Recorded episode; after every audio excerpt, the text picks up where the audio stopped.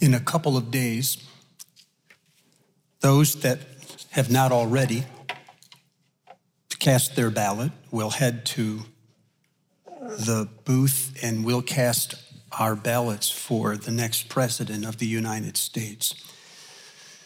Everything I hear is that by the time uh, the poll has been counted, we'll discover again that our nation is even more divided than we thought. William Galston of the Brookings Institute has worked on campaigns for Democrats, Republicans, and independents. And he has called the nation right now more deeply divided and more closely divided than ever in our history. By closely divided, he means that the margin between them, the margins of victory, are more narrow than they have ever been, consistently. And by deeply divided, he means that the differences in these two parties are deeper and they are farther apart than they have ever been. So, never in the history of our country, he writes, have the division, uh, have the ideas between the two parties been more widely separated, and yet the balance of power between the two powers or the two parties so equal. Since 1920, when women were allowed to vote, there has never been more than three elections in a row without one candidate winning the White House by more than 10 points. But in the last nine elections since 1984, not a single candidate has managed to win the White House by double digits. Five out of the last seven elections have been decided by fewer than four points. The most recent, 2016, divided by only two points. Prior to that, only four elections in the last 100 years have been so close. He finishes by saying, We have become a polarized country. Oh, and did I mention that was 2012? Since then, we've seen social issues come to the foreground. We've seen health issues come to the foreground. And these two have started to tear apart the fabric of our country.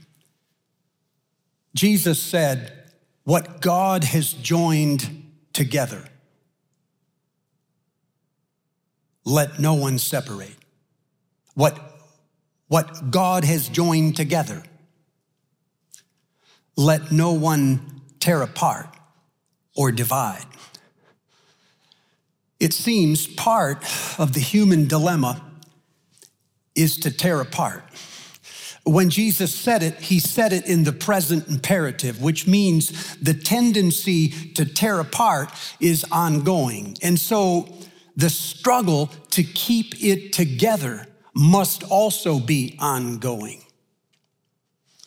But it seems like the human dilemma is to always separate and divide and distinguish ourselves and soon after polarize ourselves from another point of view.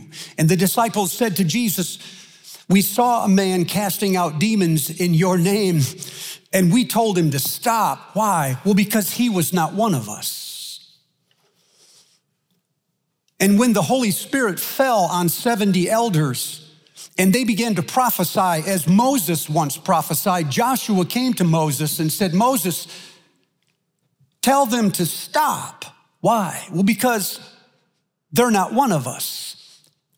When the Egyptians served Joseph and his brothers, the Bible says they served Joseph and his brothers in one room and they served the Egyptians in another room. Why? Because the scripture says it is contemptible for Egyptians to eat with Hebrews. And Jesus said to the woman, Will you give me to drink? And she said, How be it that you, a Jewish man, would ask me, a Samaritan woman, for a drink because Jews and Samaritans have nothing to do with each other. And the people were bringing their children to Jesus, and the disciples cut in the way and they rebuked the parents and said, Keep the children away from the rabbi. These are adults. And when Jesus saw Zacchaeus up in the tree, he said, Come down, for I must go to your house today. And when the people saw it, they said to themselves, Look, he is going to the house of a sinner. And when Peter went into the house of Cornelius, he said to a room full of Gentiles, Now you know that our law forbids us to associate with Gentiles. This tendency to identify ourselves as a certain class or category or type of person is tearing us apart.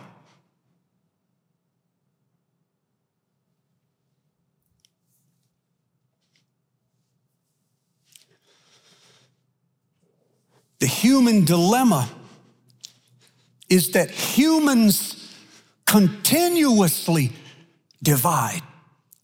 And the gospel of Christ is that God is active in this world right now reconciling people through Christ's body, the church. People that were once divided, God is busy and active bringing people together in Jesus Christ. The cure for the human dilemma is not diversity. This is the most common response among humans to the human dilemma. We will put more cultures, more points of view, more tribes into the same body, and we will require them to get along. We'll pass laws that make it illegal to hate We'll condemn certain kinds of speech. We'll sign peace treaties and ceasefires. We'll create quotas so that the same number are elected or hired from every tribe. The problem is that you cannot get rid of the human dilemma apart from transformation. You have to change the heart of a person. You have to change their souls, the way that they see themselves and they see other people. Only then can the walls begin to come down. Too easily, religious people run toward human solutions because the call and the work of the gospel is so hard and so demanding. Here is Paul's argument in the book of Ephesians. I said to you a couple of weeks ago that in this community, this body that Christ is bringing together, it begins by centering that body on Jesus Christ. That means that the identity of everyone in that new community is in Christ. We don't form new communities based on our own conceptions of what a community should look like. Because then all we do is enter other communities and hold them up to our expectations. And when they don't meet those standards, we leave those communities and try to find other ones. No, says Paul, our union is only in Jesus Christ. Paul says in Ephesians chapter 1 For he chose us in him before the foundation of this world to be holy and blameless in his sight. In love, he predestined us to be adopted as his sons and his daughters, and he reconciled us to God and to each other through his blood on the cross. That is our story. Then, once he establishes that center and says to the new community, your identity is only in what Christ has done for both of you. Then he opens the border in chapter two and he starts to let people in who didn't belong. In chapter two, Paul mentions for the first time Jews and Gentiles, insiders and outsiders. And he changes the narrative. The narrative is no longer whether you are a Jew or a Gentile, a slave or a free, a male or a female, a Democrat or a Republican. No, no, in chapter two, the narrative changes. Now it's whether you are dead or alive. And so he says in chapter 2, verse 1 and you, who's you? It's the Gentiles, the outsiders. And you were once dead in your trespasses and sins in which you used to live. And then in verse 4, he says, But God, in his rich mercy, made us. Who's us? It's the insiders, it's the Jews, it's the people that had religious privilege. Now, God has made us alive, even though we were once dead in our trespasses. So, Paul has changed the narrative of this new community. It's no longer whether you are black or white, it's whether you're dead or alive. It's a community of grace. It's not a community of any previous social category handed to you by your culture. When you come in to the body of Christ, one thing matters, said Paul. It is grace. It is by grace that you have been saved. It is not of yourselves. It does not live inside of you. This is nothing you have done. This is no privilege that you were born with or without. What matters in the new community is what God has done for both of us in Jesus Christ through grace. This is why Paul, now having changed the narrative, says in chapter 2 For he himself is our peace. Verse 14, he has destroyed the wall of hostility that we keep building up around ourselves. And declaring in himself one new person, a third race.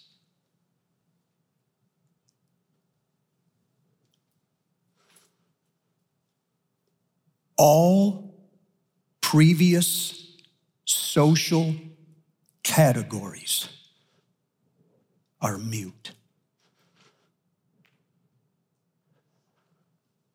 We still have them. Jews are still Jews. Slaves are still slaves, even in Paul's day.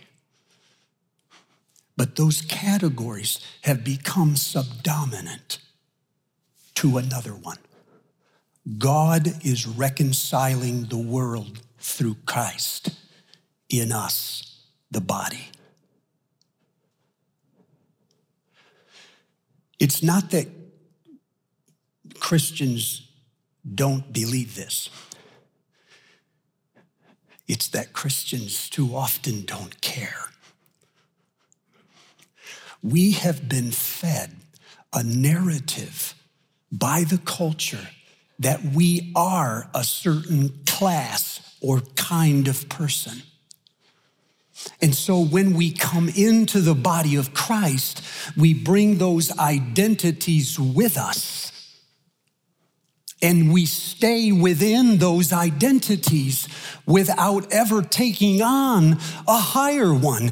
And the body of Christ becomes a collection of special interest groups, each one vying for their own identities.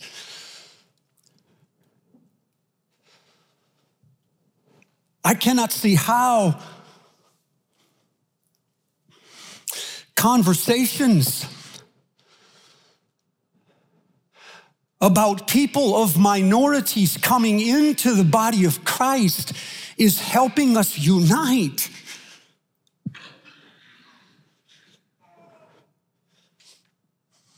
As if I were a minority, I am not. That would remind me by coming into the body, I am still a minority and that the majority has it in for me, and that my future is in my hands. And the only way to overcome is to overwhelm. But I'm not a minority, I'm in the majority.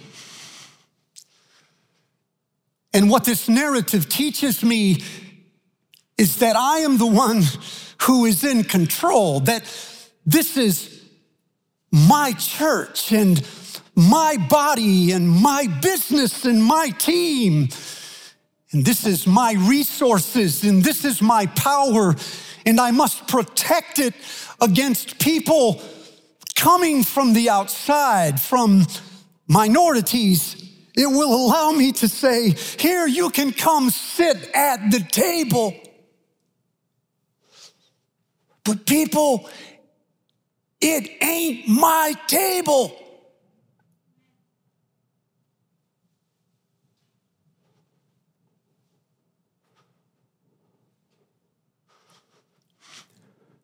But as long as we revert to previously assigned social categories, and as long as we cannot get a vision of something higher than these silos that the culture has put us into, we cannot reconcile.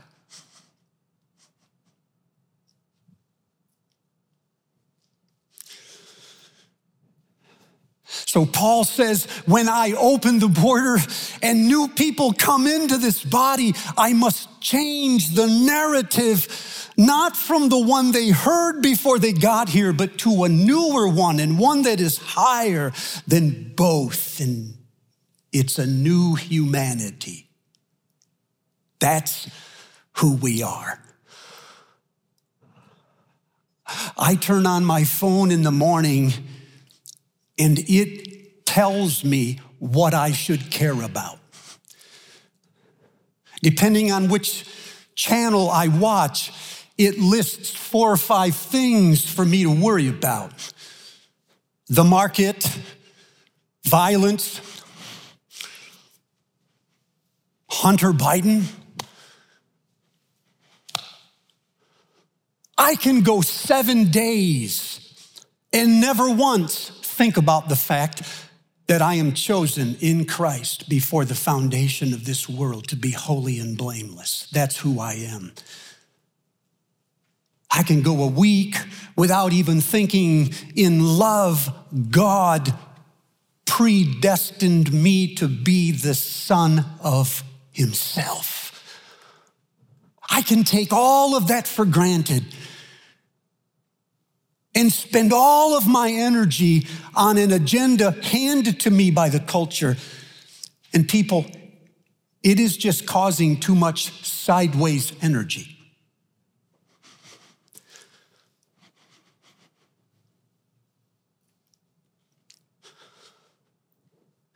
I hear Paul saying when the body is open and outsiders come in, there will be conflict. Conflict is ongoing in the body of Christ. We're never through with conflict. And the problem with leadership in organizations today is that we tend to want peace quickly. We want stability. We want things to get back to normal. The trouble, says Paul, is that peace is not the absence of conflict, it's the presence of a reconciling spirit. So there is always conflict and peace happening in the body at the same time. Reconciliation is not something we do every now and then after there's been an outbreak of violence. Reconciliation in the body of Christ is ongoing. We are always reconciling because the people coming into the body are always different from us. So, as we reorient these people to the center, Jesus Christ, there will be conflicting agendas. So, we will have to get used to conflict, or we cannot lead.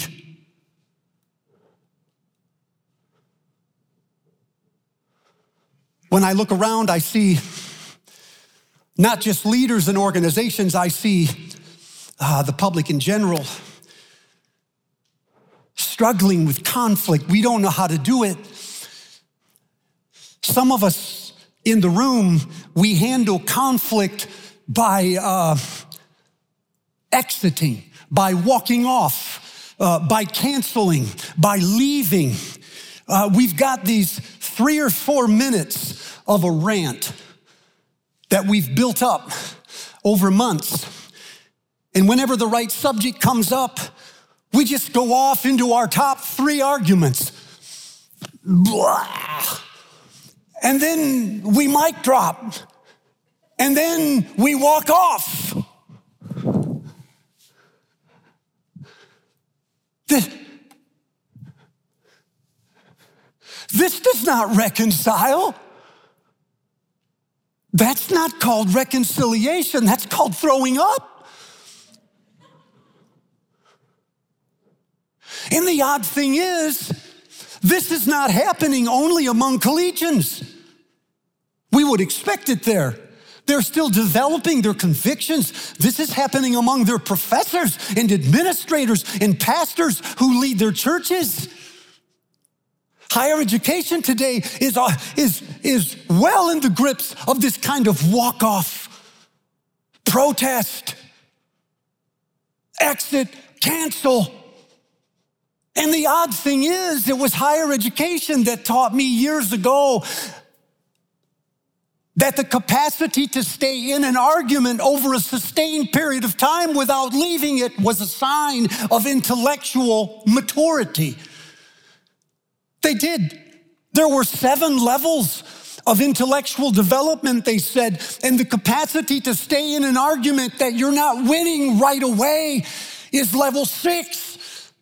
But the tendency to leave an argument because you're not winning it right away is level three. And I'm asking myself, how did the people who taught me to move toward level six themselves get stuck in level three? This is not a virtue. It is not a virtue. To exit an argument, you can't win.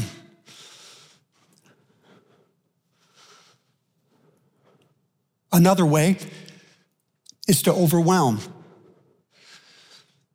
The moment someone has held up the opposite view, we, and our leaders have taught us to fight like this. We start overwhelming with incendiary language, with labels bigot, racist, sexist, socialist, Nazi, thinking, I presume, that if we can overwhelm the other side, they will back down on their argument because they don't want to be that.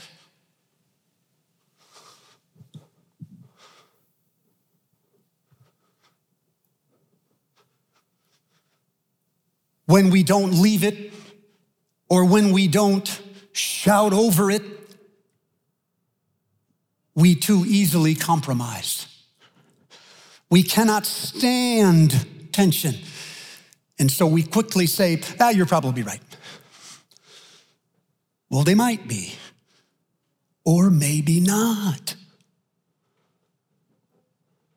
But we won't know until we stay in the tension.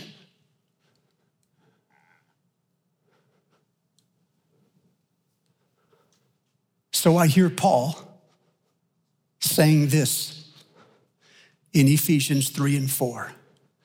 In Ephesians 3, I hear him say, I'm praying for you. I kneel before the Father,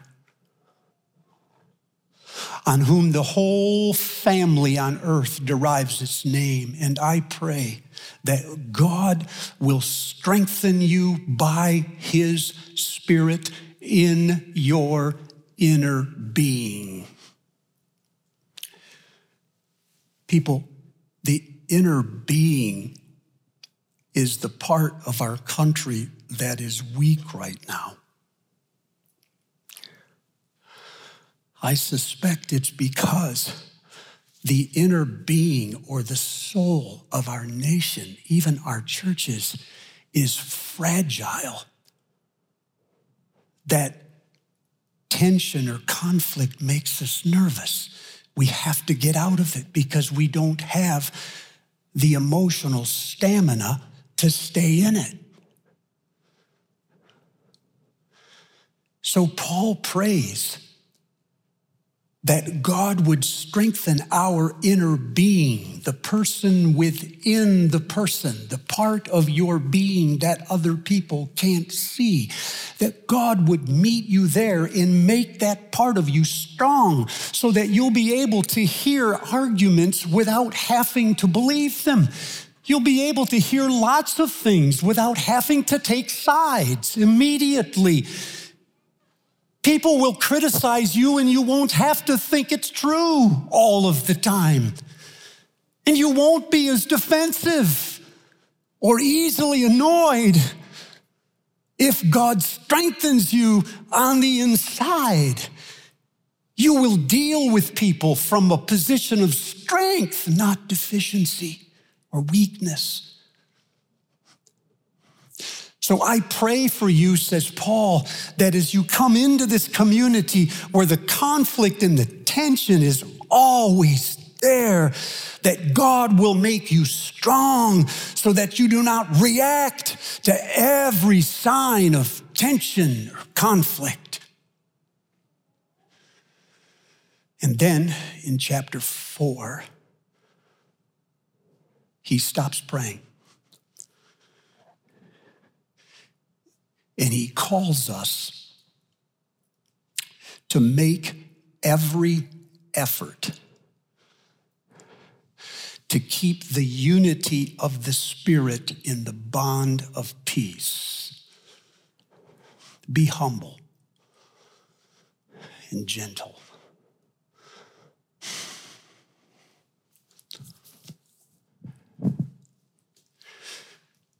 I hear Paul saying in two words instead of three. Take ownership for the peace that is in your community. Own it.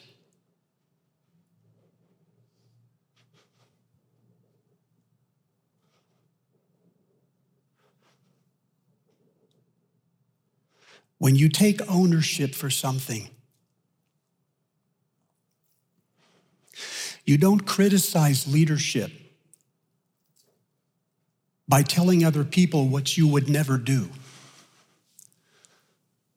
You tell us what you would do if you knew what the leader knows. If you don't, that's another problem.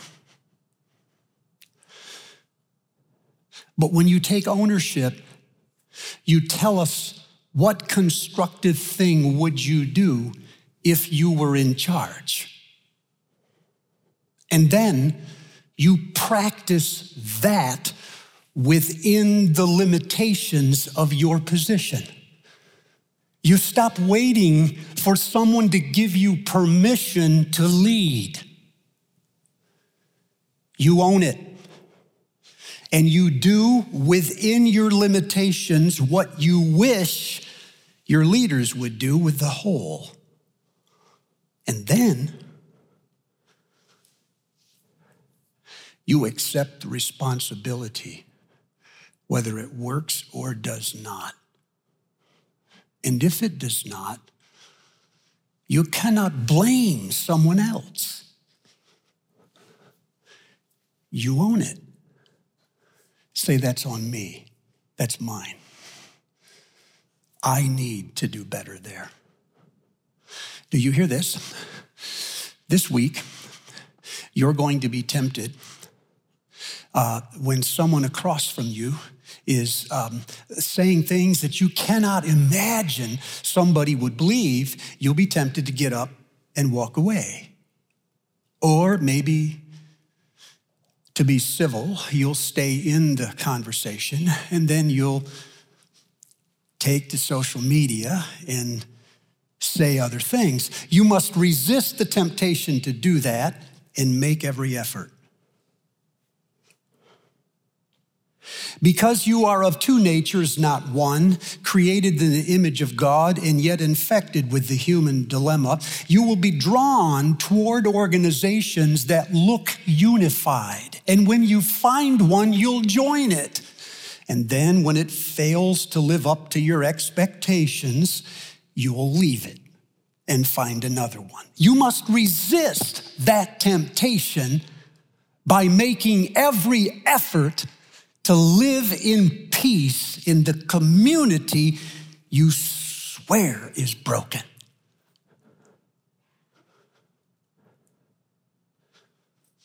You will be tempted to label, minimize,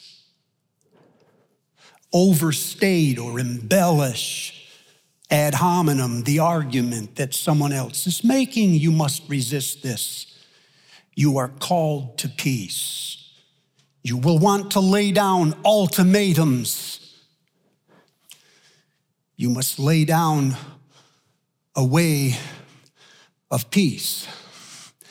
For reconciliation in the body of Christ is not a position, it's a practice. And it's never just national, it's personal, it's local. People reconcile before races do. People first. People first. This week, you go first. So, who are the people that annoy you the most? Who are the ones that are hardest for you to get along with? Maybe you'll think of names. I mean, personal pronouns. Maybe you'll think of classes or type of people. Then why are they so hard for you to get along with? And what would it look like for you to forbear them in love? And then, what if you prayed for them? As God in Christ is praying for you. Forgive us our debts as we forgive our debtors. Some time ago, I wrote myself a prayer which tried to say this for me. Oh God, give me a spirit of patience and humility. When I'm certain I am right, remind me that one may think differently and not be wrong. Teach me to listen without having to embrace, to empathize without needing to answer and to answer without trying to persuade. Teach me inside my safe definitions to leave room for other possibilities to eat with those whose heart is as mine, but their mind is of another persuasion. Help me to see that people really are more than the sum of their convictions, and help me to embrace the part of them that embraces the simple Jesus. Show me that I am not the kingdom of God, rather, I belong to the kingdom of God, and what little of it I possess probably borders what is possessed by another. For you yourself have said, There are sheep who are not of this pasture. Finally, thank you for sending people and events into my life, whether I like them or not, that pull up the corners I nailed down too long ago. These remind me that your wisdom is infinite and your mercy is wide, and that smart as I think I am, there is more to you than I could ever know unless someone from another tribe stoops to show me. For even when I was sure I was right, I have been wrong. Amen. Now, what do we say in response to this? If you turn your attention to the screen, I've put up there the words of the prayer from St. Francis of Assisi. You know these words, you've prayed them or read them many times, but this morning I wish you would pray them with me from the bottom of your heart, will you? Lord, make me an instrument of your peace. Where there is hatred, let me sow love. Where there is injury, pardon. Where there is doubt, faith. Where there is despair, hope. Where there is darkness, light. And where there is sadness, joy. O divine Master, grant that I may not so much seek to be consoled as to console, to be understood as to understand, or to be loved as to love. For it is in giving that we receive and it's in pardoning that we are pardoned. And it's in dying that we are born to eternal life. Amen.